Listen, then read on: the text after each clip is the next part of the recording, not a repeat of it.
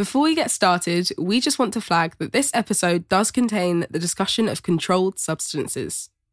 For that reason, we strongly advise anyone listening to make sure you're acquainted with the laws of your country in relation to these substances and act accordingly.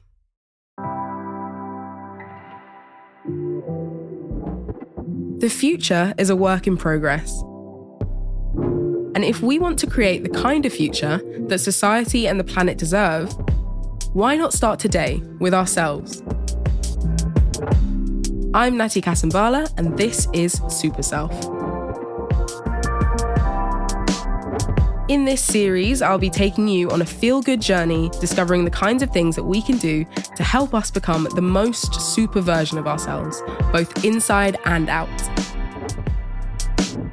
From how we move and nourish ourselves to how we find our purpose and connect with something bigger.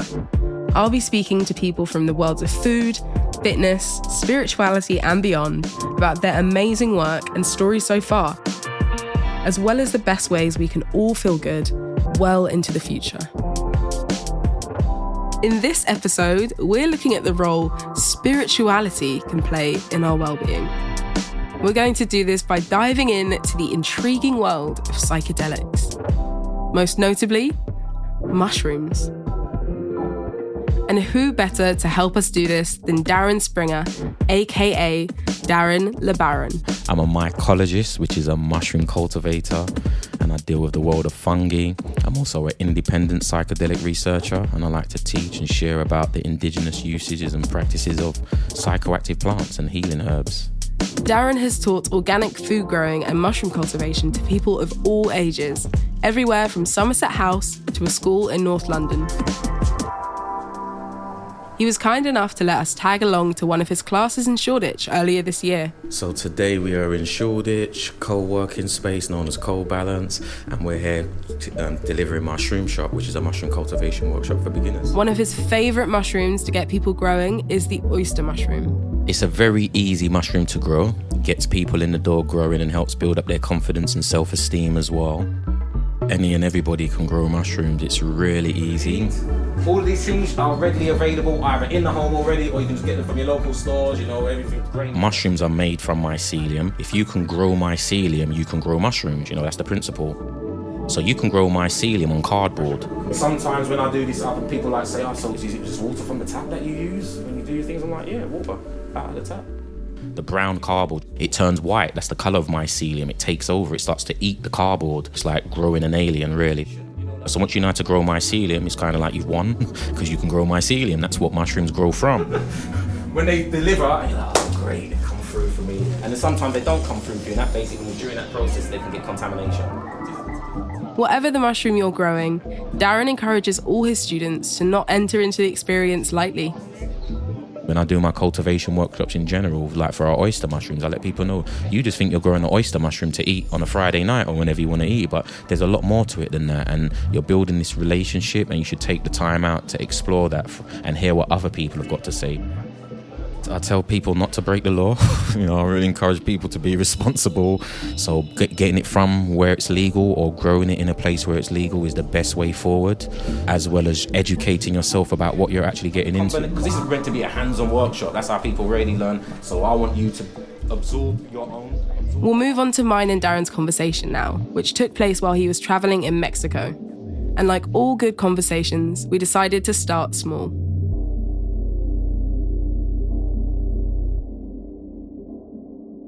So, in this series, we want to explore the idea of spirituality and what it means for our well being. And the word spirituality obviously means different things to different people. So, I wanted to start by asking what does the word spirituality mean to you? Wow. Okay, we're starting off there. it's funny. I was having a conversation with my daughter about this the other day, just about religion and spirituality, what comes first, and we came to the understanding that religion is kind of like organized spirituality. But when people say they're spiritual, they can be spiritual, have a relationship with their gods, you know, their creative force or their ancestors, whatever they particularly deal with, and they don't need to necessarily follow an organized religion to be able to do that. So, with that said, my understanding is that we have a spirit, we have this essence, and each individual's got a right to define what inspires or, you know, makes their spirit inspired because that's what inspires. It's all to do with spiritual thing inside of you. So for me, my spirituality is anything that keeps, you know, makes me feel good and keeps me on a certain level where I can conduct myself to the best that I can and deal with people in the ways that I best can that seem fit for me. And I'm not a Hindu, but I have elements of yoga in my daily practices because it supports me with my well-being, how Darren needs to feel when I want to wake up. And I've decided, well, worked out that everybody's going to have a personal relationship. They're going to do it different and like to really appreciate appreciate and respect that there's different approaches to, you know, your spirituality and how you go about developing your well-being. That's super interesting. I think especially that kind of argument about spirituality as a departure from religion. Perhaps people are returning back towards that or kind of distilling that down again into something that feels bigger or more fluid as well. How long have you been working with mushrooms? Well, working with mushrooms, I would say pretty much since I was really young, as far as my relationship with them and pizza and Teenage Mutant Ninja Turtles.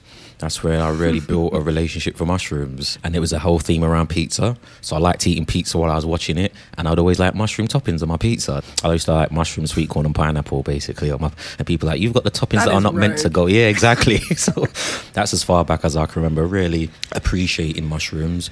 But in my adulthood, it led me to getting involved in horticulture. It was a personal journey that I was on. Just I had a garden space for the first time. You know, I was attempting to live healthy and grow my own food and stuff like that. It was just a personal quest I was on, and I went back to study horticulture. And within the three years that I studied, you know, and um, I was learning, you know, organic food growing, permaculture, and just different ways of sustainable living and sustainable growing. And in that, there was a reoccurrence of mushrooms coming up, and I just thought it was really weird because one, I went to learn about organic food growing, and we were studying soil science and we were studying composting, which were two favorite subjects of mine. I come to find out by the end of it all, the magic behind soil and the magic behind composting was this fungi, you know, and we know a lot about plants, you know, but to know that the power and the thing that's controlling the plants is this thing we call mushrooms or fungi, I was like, yeah, I want to, I want personally want to know more about it and get my head around it and the more I learned, the more I discovered as a teacher, I decided to spend more time in teaching and sharing about some of my findings.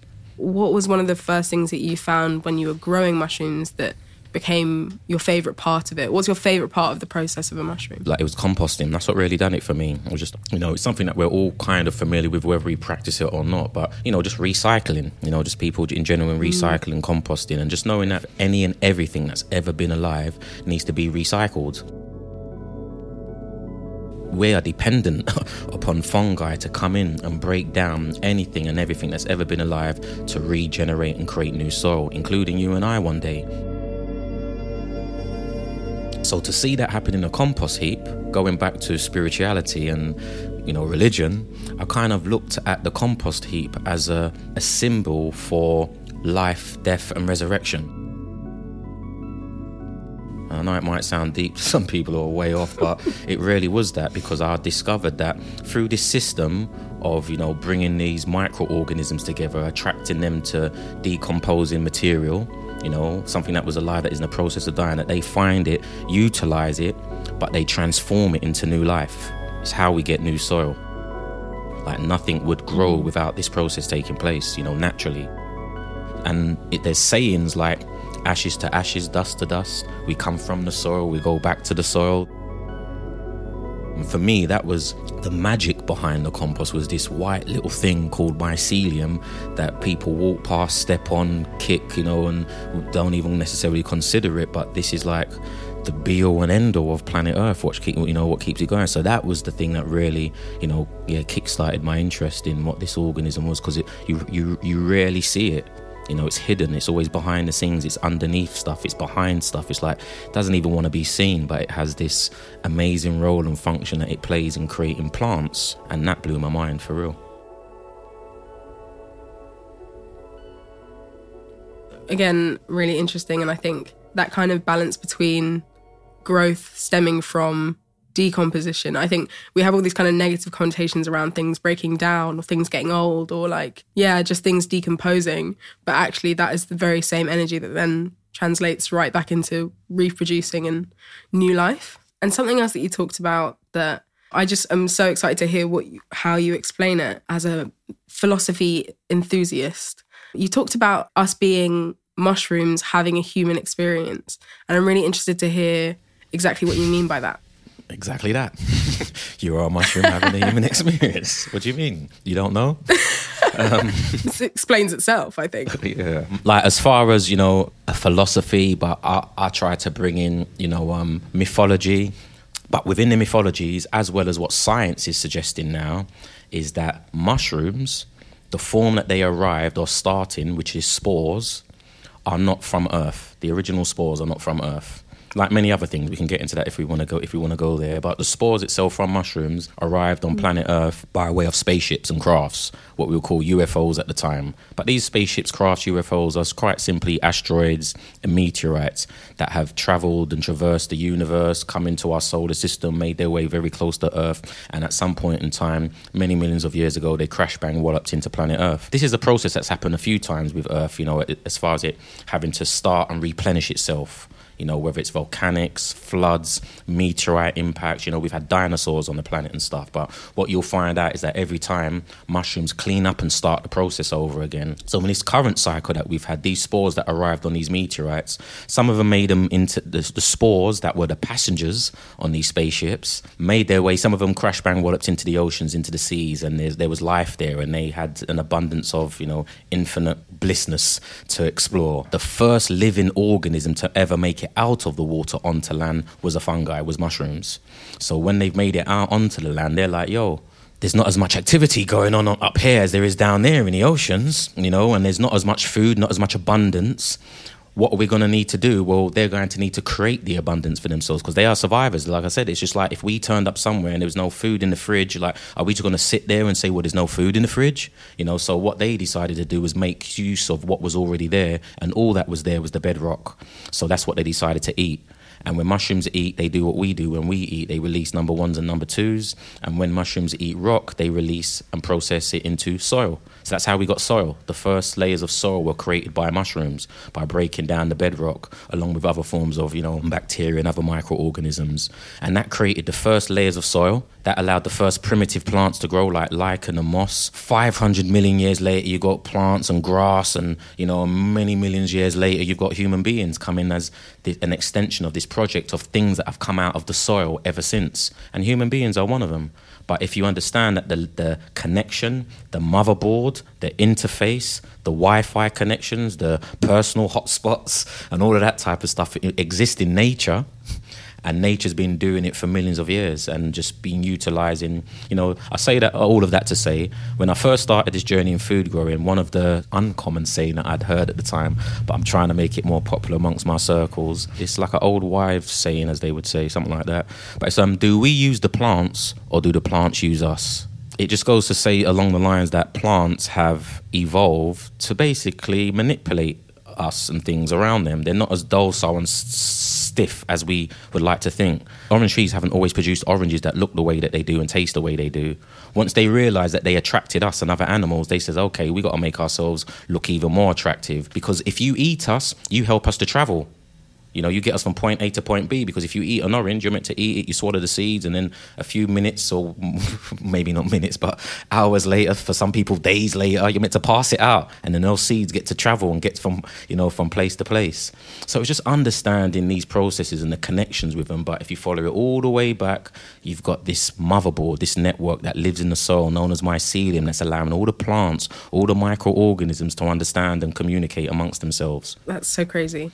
And then I guess moving on to your own relationship, I guess, with nature more generally as well.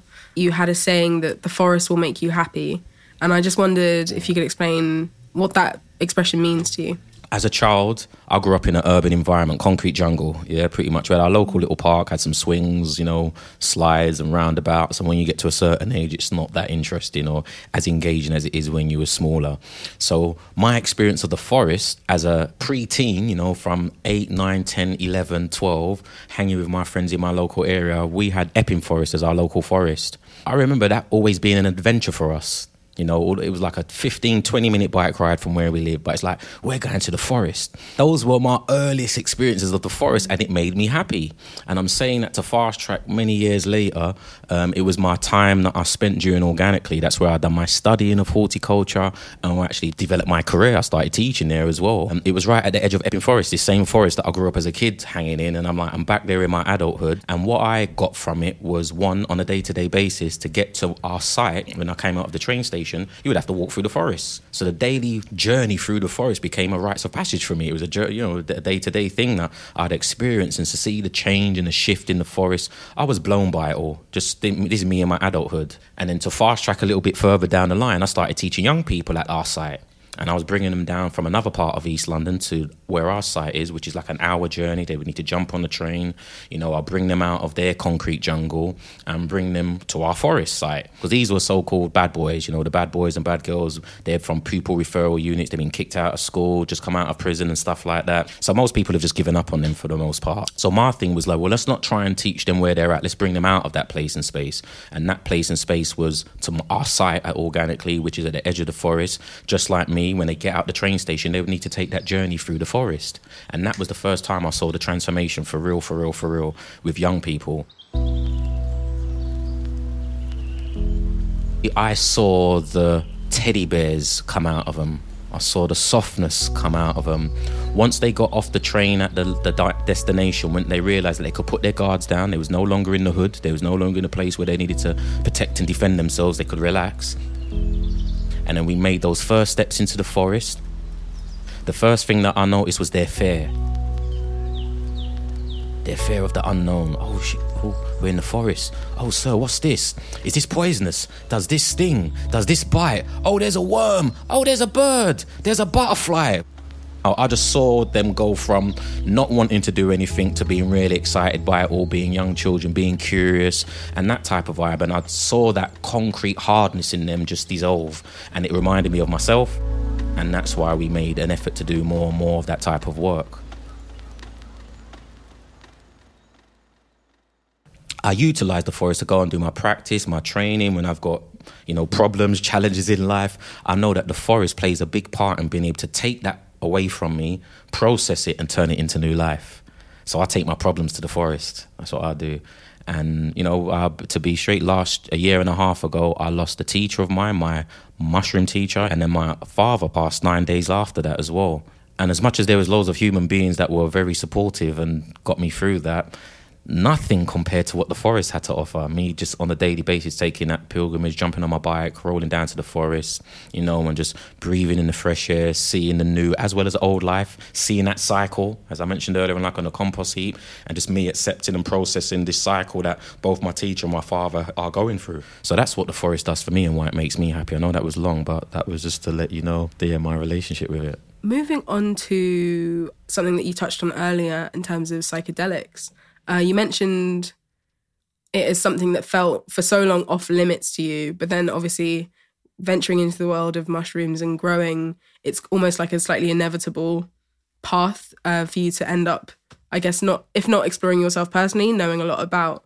And so I was wondering, like, how did you eventually start to step into that path, and how do you feel like it changed or didn't change your life from that point? You know, I always say it's a weird one, but it's like a lifelong journey. It's kind of like that got me there. But I was just definitely say like the catalyst at that time was my teacher, who I mentioned. Well, I didn't mention his name. In fact, his name's Kalindi E. And I was kind of learning about the soil, learning about the importance of mushrooms, and then I'm exploring, you know, all type because you've got to be careful. That's what most people say when you talk about mushrooms. You've got to be careful because there's poisonous and deadly mushrooms. So if you're out there in that world, you're going to need to know what they are. But as the more you, I found out about them, I'm like, well, actually, so most people to say be careful, mushrooms are deadly and poisonous. They actually are not mycologists. They're not people in that in that world. People are in that world. You can have mature conversations with them about it, and that's what I decided to do. And then during the process where I was learning about them from the horticultural perspective, I felt it would be unbalanced of me, improper to talk about, represent mushrooms without seeing what this thing was all about. So during that time, I was also introduced to Kalindi Iyi and his work. I knew him in my community um, for teaching about martial arts, the African origins of martial arts and fighting sciences. In one of his presentations, he was talking about martial arts and magic mushrooms. And I was like, huh? How's, how's he, how does he work this one out? And cut a long story short, I watched the presentation and life hasn't been the same ever since. And that's what was really like to see somebody, hear somebody that looks like me, sounds like me, speaks my language. Um, you know, not just because he spoke English, but the way he delivered it and presented it, it just resonated. And I knew that I was hearing truth, you know, my truth that I needed to hear. So that was like a big inspiration, and which led me to say, I'm actually going to try this experience out. I can't keep saying it's wrong or it's bad if I've never tried it before. So I tried it and life hasn't been the same since. I would love, you know, for others to experience that in that way, you know, and I know that they can't have it in the same way I experienced, but what I can say is definitely um, supported many people um, to transform their lives. And I just encourage people to be responsible, know the law of your land and all those kind of things there, and just be, you know, fo- follow the, the correct protocols in exploring that. And do you think it's fair to say that there's been a renaissance in terms of interest with psychedelics in, in the West, at least? Yeah, definitely. You hit it on the head in the West, at least. I always highlight that. Another th- way they express it is called the third wave. It's like this is the third opportunity that the West has got the knowledge and wisdom at their disposal of psychedelics, and like, what are they going to do with it? I would have said the same thing until I started doing my own research and Googles, man. And that was inspired by Kalindi E, because, like I said, he was the first to, I ever heard talking about psychedelics from an African perspective, you know, showing images of people that look like me and saying, oh, these people have been dealing with this medicine for thousands of years, not just the other day, not since the 60s or 70s. In fact, since the dawn of time, the first ever human beings in this current cycle that we know of were partaking in these types of substances. And it's part and parcel of their traditions to this day. The oldest cave paintings on planet Earth that suggest plants and mushrooms played a big part in their societies because they put those were some of the first pictures that they ever drew. It's like it inspired them to make pictures about it. So that led me to really want to look into who are these groups and how did they use these technologies? Because I'm wondering if I don't know if you guys have heard of Iboga, which is a indigenous plant native to Central and Western Africa. But if you was to Google it right now, the first thing that's probably going to come up on YouTube or you know Google is you know Iboga for heroin addiction, Iboga for alcohol recovery, and like Iboga's good for trauma and stuff like that. I would challenge you mm. to find in like the top ten results. It's not having something that's not suggesting that. But what I'm saying is, when I first heard that, was like, so hold on a minute, you know, in Gabon, in Uganda, in the Congo, for example, where this plant is native to, where it comes from, who it was gifted to, the gatekeepers of this plant. And I'd rather hear what they've got to say about what and how and why they use it. And when I went to find out how most groups, indigenous groups, utilize their plant technologies, it's not for anxiety, depression, PTSD, trauma, you know, alcohol addictions and stuff that we're talking about in the West in this renaissance. What I discovered was that these groups who utilize these technologies, especially the ones from the dawn of time till now, they don't have anxiety, they don't have depression, they don't have PTSD, they don't have to deal with alcohol recovery, heroin addiction, because I believe the lifestyle that it sets them up to live is like naturally preventative. It's a preventative measure for them to do it. And, you know, it was really clear on my research moving forward that all of these groups suggest that the plants or the fungi that they deal with was gifted to them so that they could communicate with their ancestors. That's like the number one thing. But I want people to also realize these are things that are just part of these people's day to day life, also. So they're not walking around like holier than thou and wearing white garbs every day. And yo, this is a part and parcel of their life where they are microdosing, you know, and it's just because they use it to go hunting. They're not just doing it to have a good time and to chill on the beach. Like I've met some people here in Mexico, what they're doing, you know, like these guys, it's part of their way of life. So for them to go and make yeah. sure that they can eat food at the end of the day, end of the week, they need to be microdosing. Why? Because at lower dosages, it heightens the senses. So you're going to see better, you're going to hear better, you're going to be able to go and hunt better, basically. And then there is sacred ceremony and rituals that are parts of rites of passages that are part of, you know, becoming from childhood into adulthood, you know, young boys into men, young girls into women. So, um, yeah, mm. it's part and parcel of their world. It's sacred, you know, ceremonial, but it's also day to day stuff, you know, just like it's not that deep either. It's like what we need to do, it's how we do it. And I found, yeah, that like they're probably the best at, at sharing how they would go about it if we took the time out to listen to them. And I guess moving back into how these these kind of substances and also just behaviors have kind of filtered into the West. I wanted to ask like how do you feel like we can interact with these substances, these practices in a way that feels still respectful of the cultures in which they actually come from? So for me, like, even before we're talking about psychedelics or anything like that, these sacred plants, are just like our relationship with the land, full stop. I think that's where we start.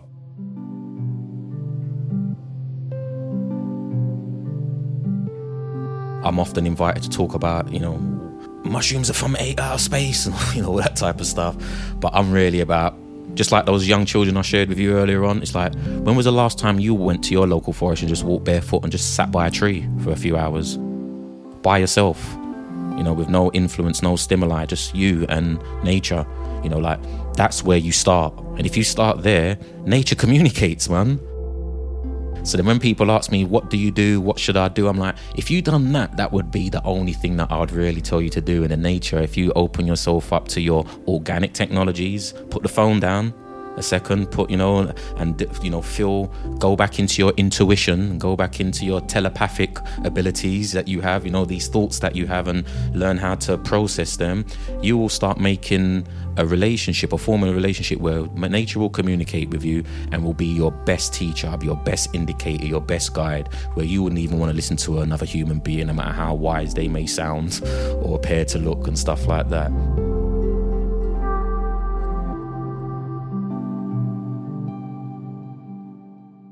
With that said, you, it's you know a, a path where you know if you are jumping on a plane, for example, and going to fly over to the Amazon to go and meet with groups and indigenous groups to have a, I don't know, an ayahuasca experience, I really do think that, you know, like they say in the rap industry, man, you need to check in. I don't just turn up at your house and knock on your front door. I've got to give you a heads up that, I'm, you know, I'm coming round. And, Yeah. you know, and if I am coming, I'm, I'm just going to say, oh, Natty, yeah, I'm coming around. I'll be there at six o'clock. I've got to call you and say, yo, what are you doing today? Yeah. Do you have plans? Yeah. Oh, I'm coming. Is there anything you would like me to bring? These are the notions of like mm. checking in because what I've discovered is especially this Western mentality, which I've got. I'm from the West. I've got the mentality is like we think we can go everywhere and save it. Like I'm gonna go there. I'm gonna get mm. this, and then we, us saving it is by oh, I paid. I gave them money. You know, I paid money, and that, that, that's not actually the currency that Mother Nature understands. And is it true fair exchange? You know, you uprooting, you know, I don't know, ayahuasca vines that have taken, you know, decades to grow and stuff, and then, you know, 3,000, 30,000 of us from the UK, another half a million from the States, or some, you know, flocking over there and, you know, doing big business. You know, it's called psychedelic tourism at the moment. You know, that's one of the words that are mm. floating around. For me, it's really like, really learning to check in. So I start with you going to the forest and checking in with yourself checking in with the forest and the law of the land, nature, and then checking with the people of the land and hear what they've got to really say. And most of them will tell you that you know we don't want your problems here. you know, like leave your mm. leave your leave your problems over there. And then I would encourage that, and I'd also say yeah, because what that would also encourage us to do is respect and appreciate your own land. I think that that's a really interesting point, though. It's like there are ways that we romanticize the kind of process and without actually really understanding what what's at the core of it. And so it's more about the act and the process and like documenting and going through those specific motions rather than the core of it, which is like you say, checking in with the land, being in a more reciprocal relationship. Um, and we still seem to be treating it like it's something that we should just be benefiting from. I guess talking about the more positive side of this new kind of relationship with these kind of substances and the potential for them to react with and interact with mental health in like a positive way. I wanted to ask if you'd encountered much on that side of the coin and if you had seen anything that felt like promising news about how psychedelics can positively impact all of us. What is really clear with the initial research that's been done with psychedelics in the UK as well as United States and other places around the world is that they're just knocking all the other so-called medicines out the park with the results that they're getting with these trials. So PTSD, people familiar with post-traumatic stress disorder, and um, that affects many people in different ways. They done a trial with soldiers who had served time, come back from their time in the military, and was challenged by PTSD because these soldiers have seen death, you know, murder, blood, you know, there's a lot of stuff. And then they actually get support, they get therapy, there's things that they get along the lines of that. And what they discovered was it's still soldiers, they had high suicide, you know, there was a lot of that negative stuff after returning back from the military. They done some trials with these soldiers with MDMA. They've also done it with psilocybin, but the MD, MDMA trials were done first that I came across. And for all the soldiers that went through this MDMA trial who had PTSD, chronic, not even just like chronic PTSD, 100% of the soldiers benefited from utilizing this process of going through the MDMA experience, which was partaking in MDMA as well as getting some therapeutic support alongside of that. 100% of the soldiers benefited. 68% it totally removed their PTSD totally removed at least after three experiences with this and then the remaining 32% it significantly reduced their PTSD and they didn't need to take you know the medication as often or frequently as they did and they felt that they was in a better space and could eventually work their way off of it. So I'm saying that to say that that knocks any and everything that's been presented for PTSD out of the park, and they've been doing this stuff with depression, anxiety, and you know all of the other f- ones on the spectrum, so to speak, of you know of that realm of mental health. And every time they do the trials, it comes back really positive, man. It's like just as I said, it's just ridiculous. So I'll say that to say that's really cool and amazing research that's being done. But I knew at the time that as and when that becomes legit, legitimized, it becomes part of the system itself. You know, it gets integrated into the system where it has in other parts of the world where it's become legal and decriminalized. What you find is that people still don't get access because they're priced out. You know, these things will be costing tens of thousands of pounds for you to go and have these experiences in those types of settings and get the right support a lot of the people that I deal with who have PTSD, depression, anxiety, and so forth are not going to have that kind of budget and not going to be able to get access.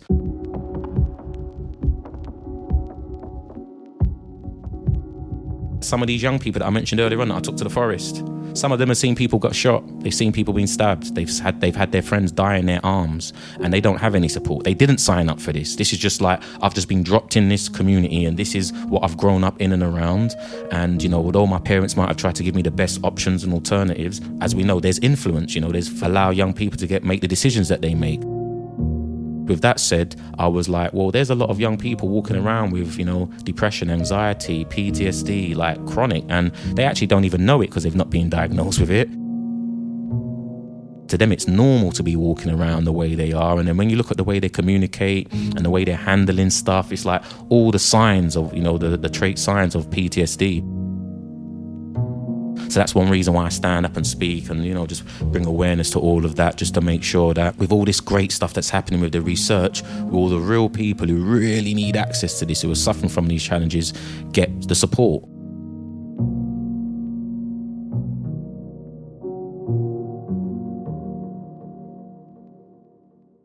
What's next on your own personal journey with mushrooms, with growing, with just sharing that knowledge with the world? Yeah, I'm just going to keep spreading the spores. That's all I know how to do now. I do that in different ways through obviously talks and workshop presentation type stuff.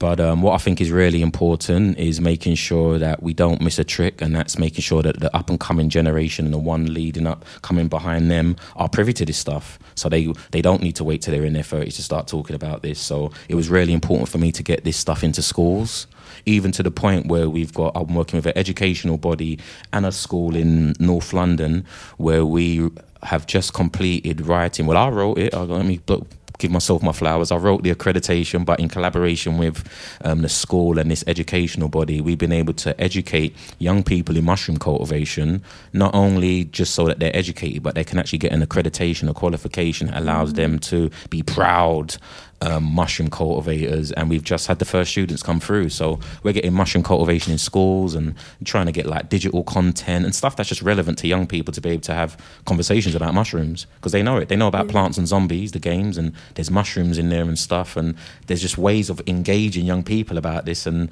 the more we can create, or I can work in collaboration with others to get content, you know, to inspire the next generation. That's what that's what's moving me at the moment. That's incredible. We know about Henry VIII and all his wives, but we don't know about mushrooms we don't know about taxes. Maybe the second one is just me. Darren, thank you so much for talking to me. That was really interesting. Thank you for the invitation.